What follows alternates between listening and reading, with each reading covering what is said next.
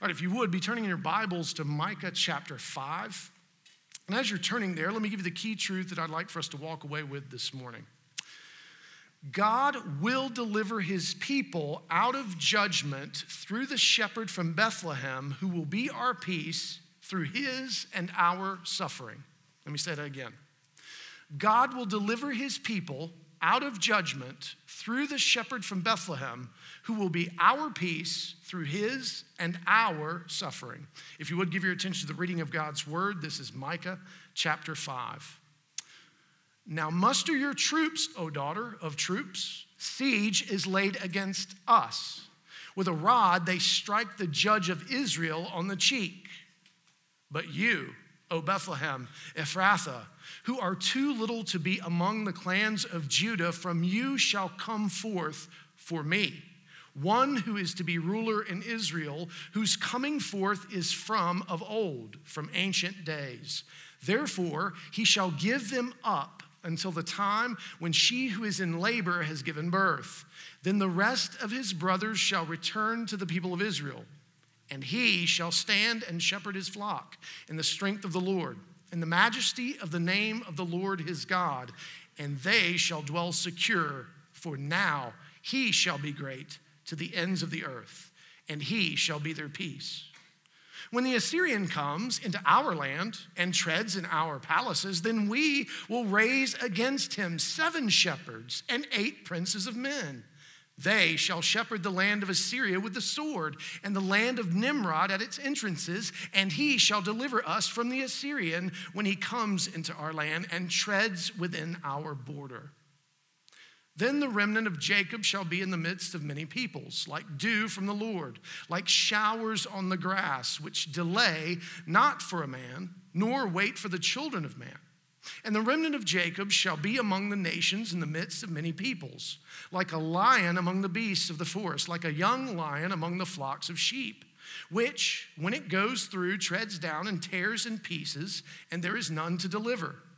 Your hand shall be lifted up over your adversaries, and all your enemies shall be cut off.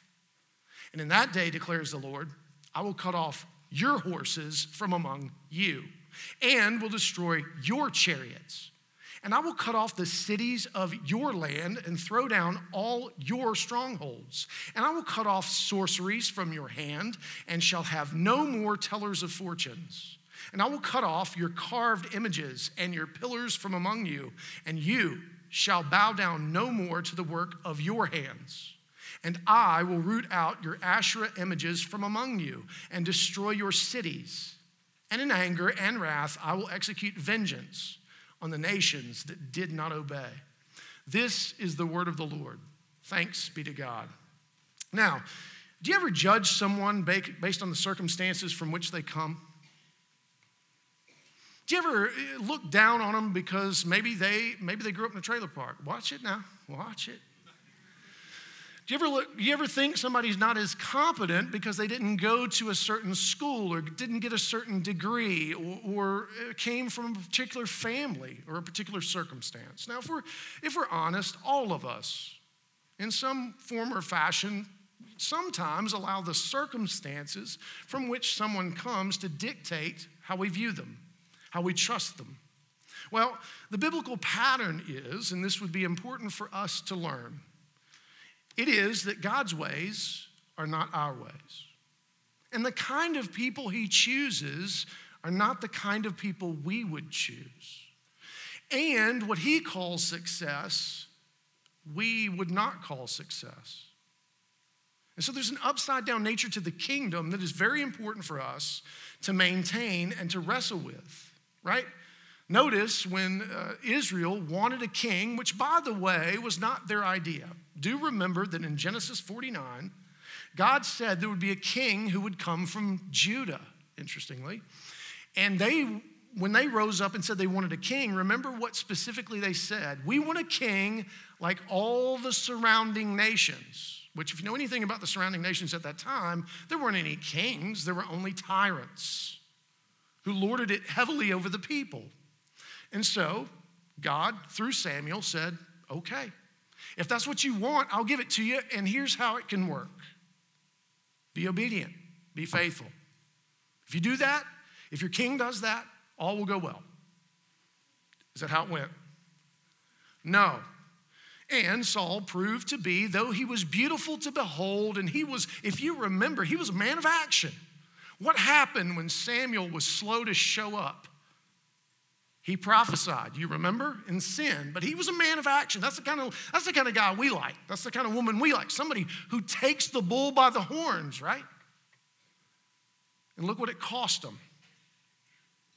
And so they begin to look for another leader, and they said, Well, he's got to come from the root of Jesse, right?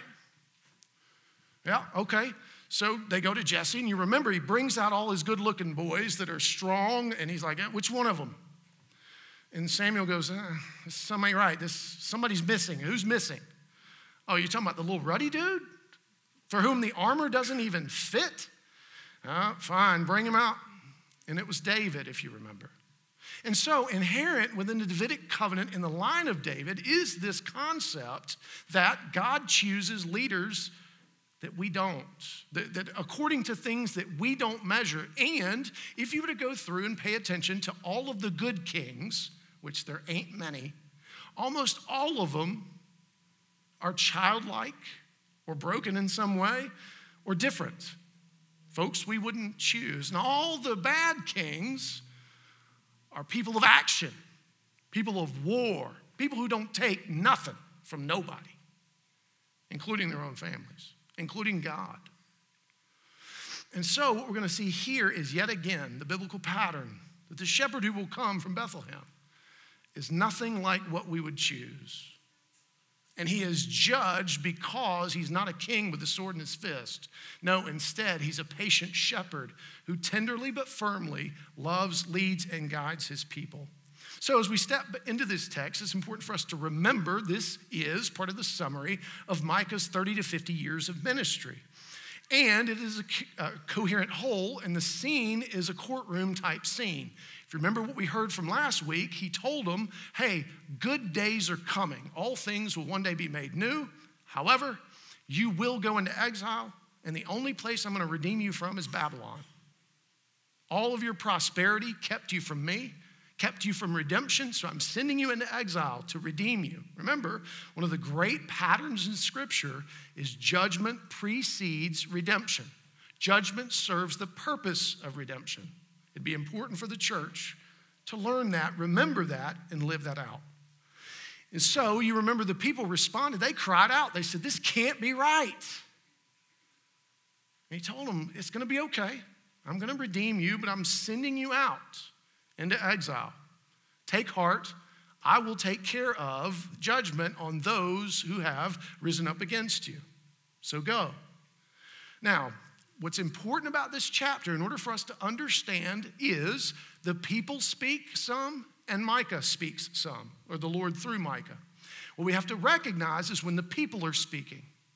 And we are clued in that they are speaking because it'll be in the first person plural, we, us. And then when Micah speaks, it'll be direct to them, you. That's going to be important. All right, let's step into the text and see what we can learn from Micah chapter 5 the people respond. Now, muster your troops, O daughters of troops. Let me pause right here. We couldn't talk about it last week because it would, it, would, it would have stolen the thunder for this week. If you remember from chapter four, there was a particular way in which God referred to the people. He called them the daughter of Zion. Why would he call them the daughter of Zion? Well, he's saying, You are the daughter of me. You are my people. How do the people refer to themselves here? Are they the daughter of Zion? To whom are they the daughter? Troops. Huh. That's an interesting shift, don't you think? Now, how are they identifying themselves? What are they identifying themselves with? War. The instruments of war in an earthly fashion. They're saying, hey, listen, God said we're going into exile. Fine, great, but not without a fight. We will not go easy. So, muster your troops, O daughter of troops. Siege is laid against us. With a rod, they strike the judge of Israel on the cheek. So they have essentially said, I don't care what God said. We will fight to try to undo what God is saying. I don't care that he said we're going into exile. It, it, it, we are going to do everything we can to go against what God has said. Does that sound familiar at all? Does that sound familiar in our own hearts with the things that the Lord says and the fact that He says, listen, part of union with Christ is suffering? Yeah, yeah, yeah, yeah. I hear you. Uh, I, I, don't want to. I don't want to go with that. I'm going to go with this other control. I, I, want life hacks. I want control of my life. I want to be able to to say that no suffering could befall me. Thank you very much, O Lord my God. And so this is the church militant in an earthly fashion. They will take up arms for themselves instead of receiving what the Lord had deemed necessary for their redemption. Do you see the folly here? So then the Lord speaks through Micah. But you, O Bethlehem Ephrathah, who are too little to be among the clans of Judah, for you shall come forth for me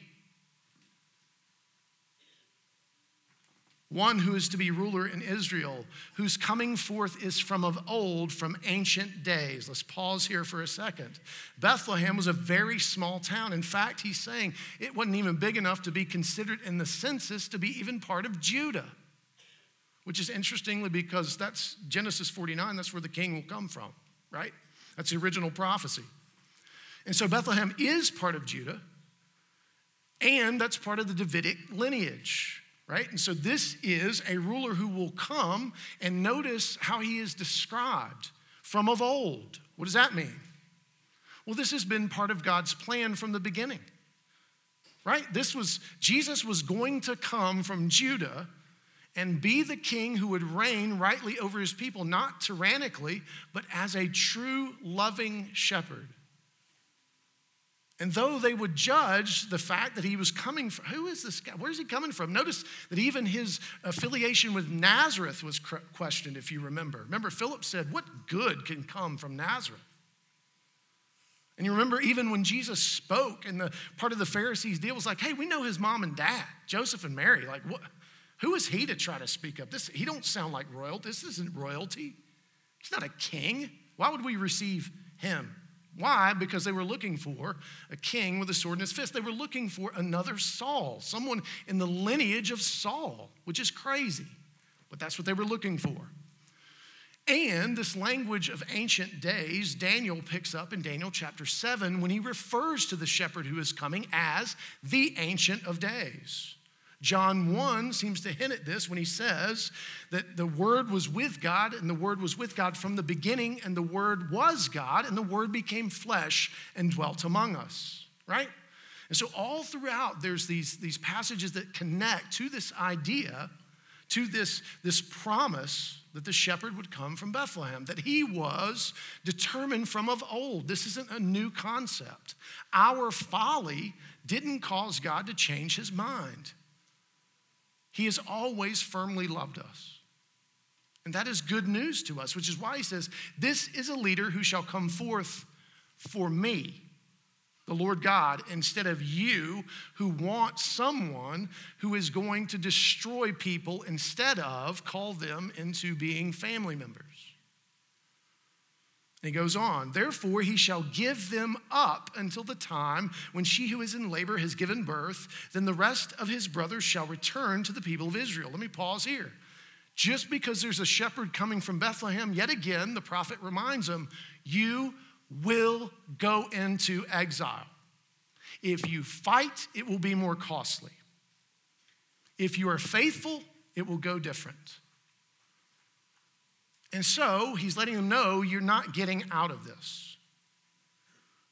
And he gives this prophecy, which shows up in Revelation chapter 12, if you remember, when it talks about the woman who is pregnant, who flees into the wilderness for a time until she can give birth.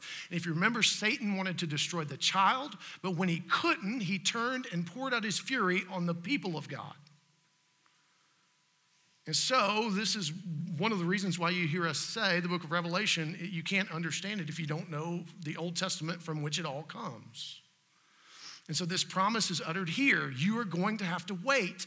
Redemption takes time.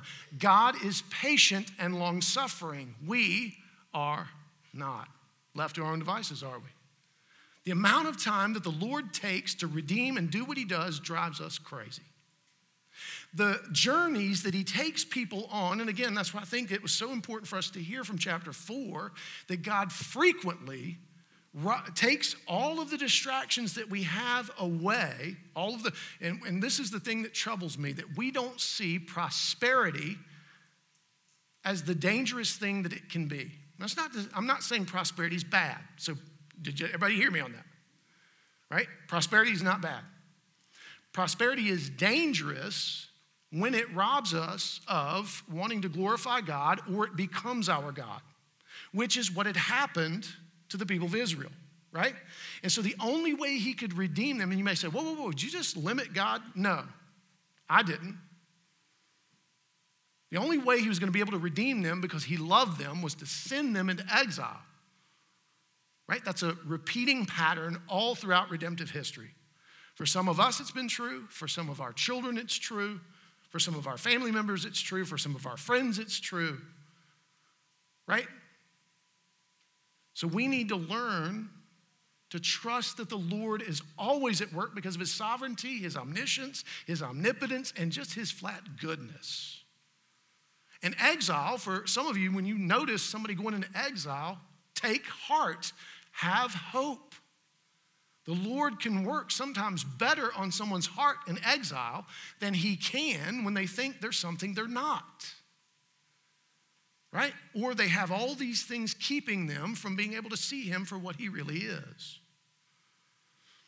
And so, he takes his time. There's a fullness of time that has to occur, not just in redemptive history, but in the lives of each and every one of his sons and daughters. And you may say, well, why is this story harder than that story? I don't know. I don't know the thoughts of God, but what I do know is I'm thankful that He's willing to work within any construct, under any circumstances, to redeem anybody that He can. And amen. And so he makes it clear here that there will be a shepherd who will come and the people will return. In order to return, what does that mean you have to do? You got to leave, you got to go, you got to get scattered. And do remember that throughout uh, the, the Bible, there is a pattern that repeats. Where does judgment begin? In the house of the Lord. I don't know, now, Cameron, that's an Old Testament concept, right? Is that in the New Testament somewhere? biblical scholars? Yes, 1 Peter 4. He again makes it clear judgment begins in the house of the Lord, always. Why? Well, because we ought to know better. Why do we expect the world to recognize its sinfulness? How is the world supposed to understand that they are doing something against the glory of God when they have no earthly idea what the glory of God is, what sin is? You may say, Come on now, folks should know how to behave. That's what my grandmother used to say. And I don't disagree with you, it'd be nice, wouldn't it? But I know my own heart. And apart from Jesus, no, we don't. Sometimes with Jesus, we barely do. Which is why judgment has to begin in the house of the Lord. But yet, too frequently, we get that twisted, don't we? We are calling for judgment of the world Instead of recognizing, no, we, the church militant, are not against the world, we're not contra the world. We are against the principalities and powers of darkness which are seeking to destroy the people of the world. The war is not against flesh and blood. That's just quoting the New Testament. That's quoting Paul. You remember? The war is against principalities and powers of darkness. So, what are our weapons? What does Paul tell us in Ephesians chapter 6? the means of grace. Not in a fashion that is to destroy someone, but instead to help defend them from the principalities and powers of darkness. We are to care for the souls of others. We are to care for the bodies of others. We are to care for the circumstances of others. Because remember, Satan ain't looking to build a family. You're not family to him, you're food. Because he cannot change the image of God in you without destroying you in toto. This we must remember. And so, this shepherd will stand Verse 4 He will stand and shepherd his flock in the strength of the Lord, not in his own strength. How many kings try to lead in their own strength? How many queens try to lead in their own strength? This shepherd will not. He will do so in the strength of the Lord and in the majesty of the name of the Lord his God. So everything he does will glorify and honor the Lord. Everything he does will be faithful. Everything he does will lead to the promises of God being yes and amen. And they shall dwell secure, for now he shall be great. Not a single pastor, not a church in its singularity not even the church itself. It is Christ who will be great. How often do we get that twisted? Are we trying to make ourselves great or our brand great or some aspect that is singular great? And yet it is the Lord who will be great, and every knee will bow and every tongue will confess, right? Notice what it says he will be great to the ends of the earth, and he shall be their peace. Remember, this was the God's point from the beginning. This is God's will that God's glory would fill the earth. That was Adam and Eve's original, uh, that was their original goal. That's what they were called to do, and they failed. And sending them east of Eden was interesting because it didn't end the story. You remember? It actually expanded it. And the glory of God continued like leaven instead of like cannonballs and, and machine gun fire and mortars and, and hand grenades and neutron bombs. No, it continued like leaven to permeate the world so that there would be those of the seed of the woman throughout the entire world. And that continues to be true, and we're called to continue in the same way. But notice how the people hear what they just heard. Now, the people are going to speak again, picking it up uh, in, in, in verse 5b. When the Assyrian comes into our land and treads in our palaces, then we will raise against him not one shepherd, how many? Seven. God promised us one? No, no, no. We're going to raise seven, maybe even eight princes. See, God, He he deals in an economy of scarcity, doesn't he? He didn't give near enough. Wait? No, we ain't fixing to wait. We'll raise them up right now. And notice what they're going to do. They shall shepherd the land of Assyria with the sword, with the instruments of war, and the land of Nimrod at its entrances, and he shall deliver us from the Assyrian when he comes into our land and treads within our borders. See what they got wrong? See, they heard there was a shepherd coming at some point in time, but wait a minute, the wolf is at the door. What good does it do us for some shepherd to show up, like later in the story, after we've gone into exile?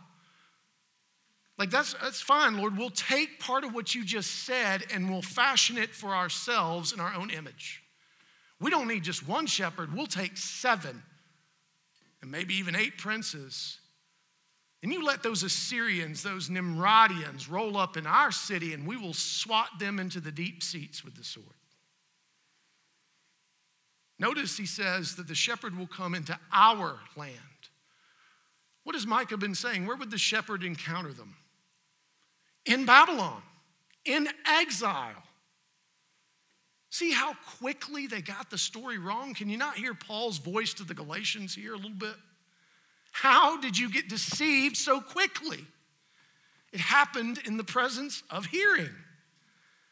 It happens very quickly because of confirmation bias, because of how our brains work, because of the Dunning-Kruger effect. We have all kind of different things working against us, causing us to hear things in the distortions we've already fashioned for ourselves.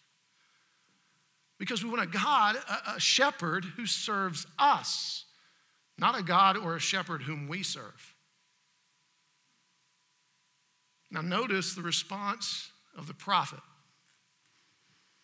Okay. Well, then the remnant of Jacob shall be in the midst of many peoples. like dew from the Lord, like showers on the grass, which delay not for a man, nor wait for the children of man. And the remnant of Jacob shall be among the nations in the midst of many peoples, like a lion among the beasts of the forest, like a young lion among the flocks of sheep which, when it goes through, treads down and tears in pieces, and there is none to deliver. Your hand shall be lifted up over your adversaries, and all your enemies shall be cut off. Now, here's what's interesting this is a, a bit of uh, uh, prophetic sarcasm. It's still very true what he's saying, but he's saying it in such a way to draw them in a little closer. Now, what they probably missed was he still said, You're going to be a remnant. To be a remnant, what has to happen? You got to leave. But he says some things that they would have been like, oh, yeah, yeah, yeah. We're going to be like the dew among the nations. Ooh, and that lion part. We can tear and none deliver. Man, now you talking. And our enemies, our adversaries, they, they can't defeat us. They will be cut off. Yeah, yeah, yeah. We with you? Okay.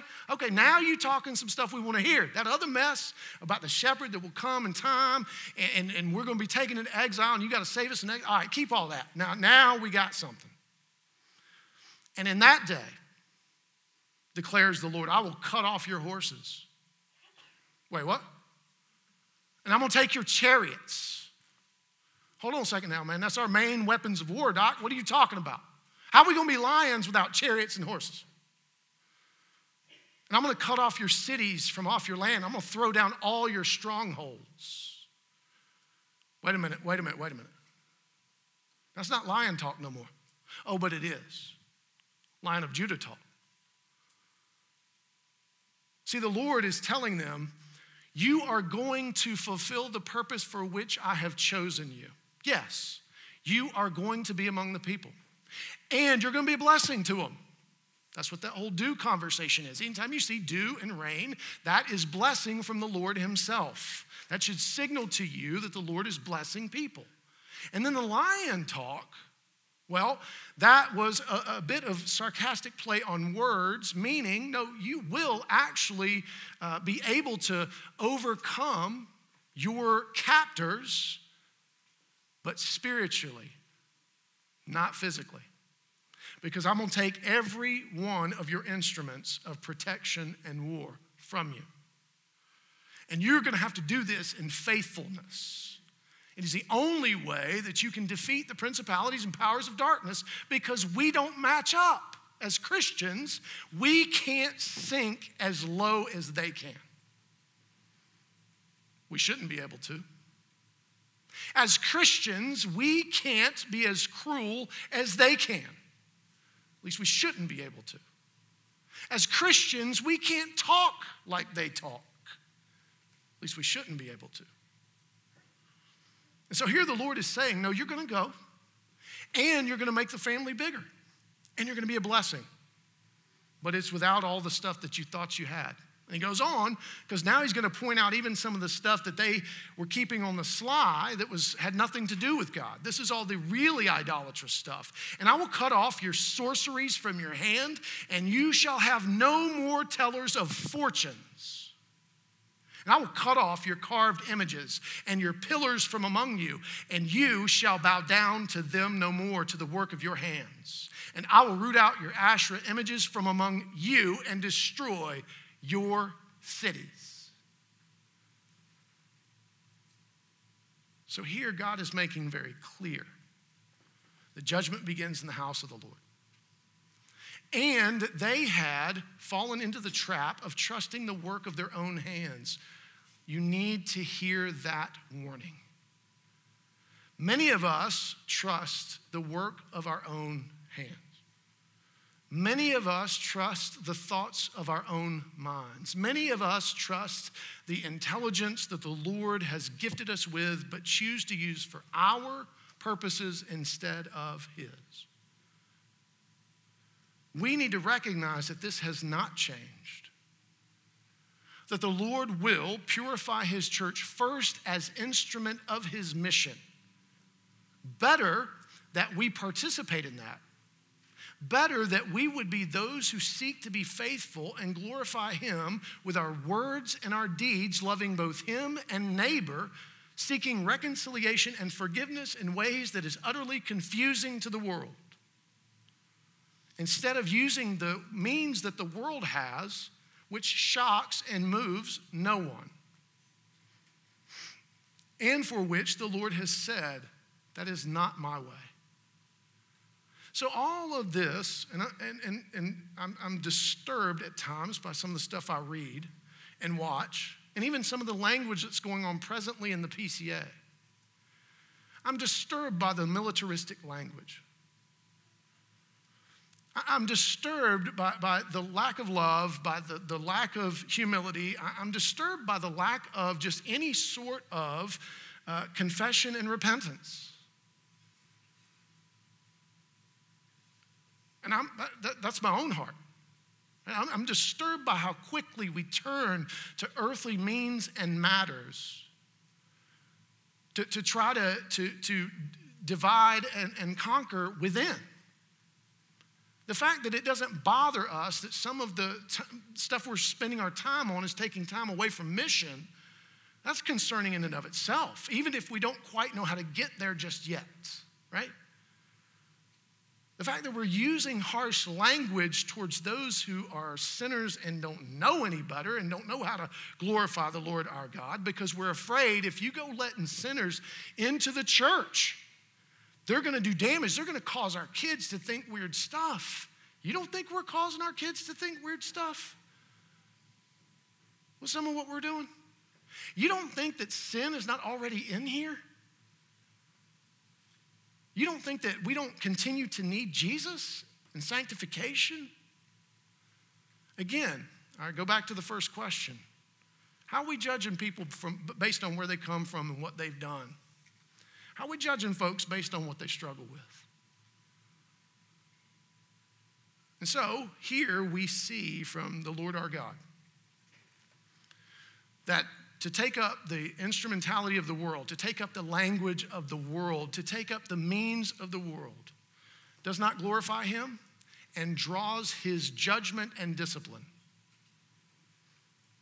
We would do well to cry out to the Lord and ask him to help us see where we presently are trusting the things of the world now, some ways we're doing it as a church in its entirety, and some ways we're doing it as individuals. Do remember that as individuals, you are part of the church. As you go, so we all go. I am not more representative than you are. We each have our role to play. And do remember what we're unified around and what we ought to be unified around. Uh, that's pointing back to Romans and forward to Romans that we'll pick up uh, as, as we finish up this Advent series. And so we, we would be wise to participate in seeking God's holiness and his righteousness for us, the church. And more important, that we would cry out and ask, How can we on, be on mission with you? How can we be leaven in a fallen world? How can we be patient with redemption as you are patient with redemption? How can we be dependent on you, Lord, and Christ as shepherd instead of trying to fashion you into our image for our purposes and our sinfulness? Listen to what Bruce Waltke says about this. He says the focal point in redemptive history is none other than the insignificant town of Bethlehem, showing that Israel's future greatness, and I would also say the church's future greatness, does not depend on a great human king it doesn't depend on a marginal human king. It doesn't depend on a terrible human king or queen. It doesn't depend on anything human. Here's what it depends on. But it depends on divine intervention to bring greatness out of nothing. We must be a dependent people. We must be a humble people. We must be a people concerned for the righteousness of God. I, have said it many times. I do not fault you for being angry at things. I do not fault you for being anxious about what you see going on in a fallen world. You are human after all. I don't fault you for being confused. I don't fault you for, for wanting something to happen quickly to protect you and your children and your grandchildren, and for some of you, great grandchildren. That is a good desire. But you should not want that which is going to rob them of redemption. All that safety and security ain't redemptive. Not in a fallen world. And, and I understand that there's all kind of mixed messages, and it's hard to know what to do and what's true. This is why we must come back to that which is of old, that which is ancient of days. We must come back to the promises and the person of God. We must come back to the shepherd who is Christ, who has come and is coming again. We must come back to what he said we ought to do, which you'll hear next week, which is love God and love your neighbor. He just happens to say it to walk humbly with the Lord your God, to walk in justice, and to love mercy or kindness. It's Shorthand or longer hand for love the Lord your God and love your neighbor.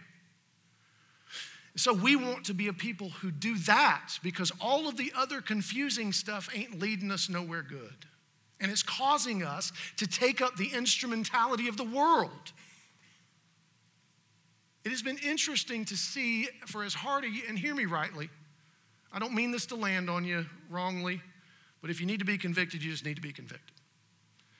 As hard as the last year and a half have been, one of the most disheartening things I think I've seen, just hear me, is how few people have shown up for any given prayer meeting. The main instrumentality that we have to push back against the darkness, the main instrumentality which we have to show our dependence and need and to receive from the Lord. And you may say, well, your prayer meetings are boring. We'll show up and make them exciting. Maybe, within reason. But, you know, and I get it. Zoom on Wednesday at 7, I understand. I, am not, so that I hit you with a wet noodle. It's fine. But, but seriously, men, we have a prayer meeting next Sunday at 930 be here in person. You want to use the weapons of war? You want to be a warrior? I'll see you there. If not, okay. I know not everybody can be there, so don't, don't get all freaked out. But seriously, are we actually using, and this word matters, or this phrase matters, the means of grace? And that's one of them. So, what are some ways in which you struggle to be patient with the way the Lord accomplishes redemption in your life and in the lives of others? You do know He takes the long arc. You do know He's willing to take His time. 2 Peter 3. The Lord tarries not because He doesn't care, but because He does. He wants the family to get bigger and bigger. And how are we participating in that? Well, first we got to confess sometimes we struggle with how long he takes. And would you prefer the lowly shepherd who slowly brings peace through his and our suffering? Notice how suffering has been, the people of God's suffering has been intertwined in redemption. Not just in the Old Testament, again, New Testaments, all throughout. If we're going to be in union with Christ, you will suffer. And I don't mean suffer silly things, but actually suffer for the mission, suffer hurt, suffer loss, suffer directly? Or would you prefer a forceful king with a sword in his fist who judges swiftly and harshly? This is a question that every single one of us needs to answer in our own head and hearts, and then deal with whether or not that answer is biblical and whether or not you need to repent and ask the Spirit to help you long for the shepherd. Because that shepherd language shows up all throughout the New Testament. In fact, our call to worship was the prophecy of Micah being used by Matthew to say, This shepherd is Jesus. Peter uses the shepherding language as well. It also shows up in Revelation 17. It says, The Lamb of God who is before the throne will shepherd his people. He will wipe away every tear and lead to the everlasting waters, which is a fulfillment of Psalm 23. Who is that lamb? Jesus, who has come and is coming again. And may he be the one that we look more and more like instead of any one of the fallen dictators and tyrants of the world. So, church, would you join me in praying that the Lord would help, first and foremost, bear fruits in keeping with repentance among us. And then that we would, we would grow in becoming more patient, more long suffering with the redemptive work of God.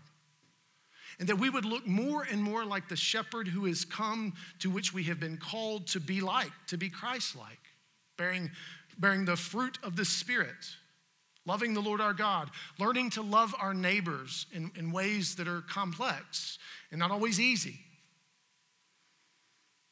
Would you join me in longing to be part of the redemptive mission of God. So, Micah 5, 1 through 15 teaches us that God will deliver his people out of judgment through the shepherd from Bethlehem, who will be our peace through his and our suffering. Let's pray. Father, thank you for the shepherd who has come. And thank you that he's coming again. His work, while he has completed his earthly work, the fullness of redemptive work is not yet fulfilled. And God, would you help us, the church, be on mission with you through him? And in the power of the Holy Spirit.